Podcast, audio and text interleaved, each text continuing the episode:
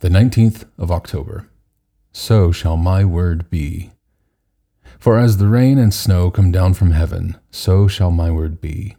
Isaiah 55 10 to 11. As I am writing this, it is a very showery day. No snow, but rain, lots of it.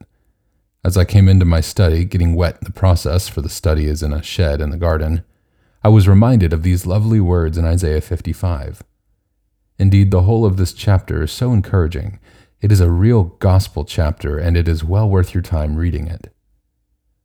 Through the prophet, God is telling us about the fruitfulness of His Word, which we have today in the Bible. Just as the snow and rain meant the ground would be ready for seed and plants to flourish, so God says His Word shall not return to Him empty, but it will accomplish all that He wants it to do. One of the great Christian activities over very many years has been the work of the Bible societies, helping people all over the world to get Bibles in their own languages at reasonable prices. God's Word has gone out to the ends of the earth, and of course, it is accomplishing great things. It is also a great encouragement for preachers of the gospel to know that when they faithfully proclaim God's Word, that Word will accomplish what God wants it to do.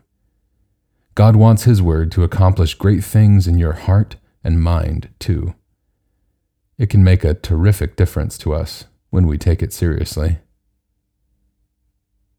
And a prayer Dear Lord, thank you for the Bible. Help me to read, study, and live its message. Amen.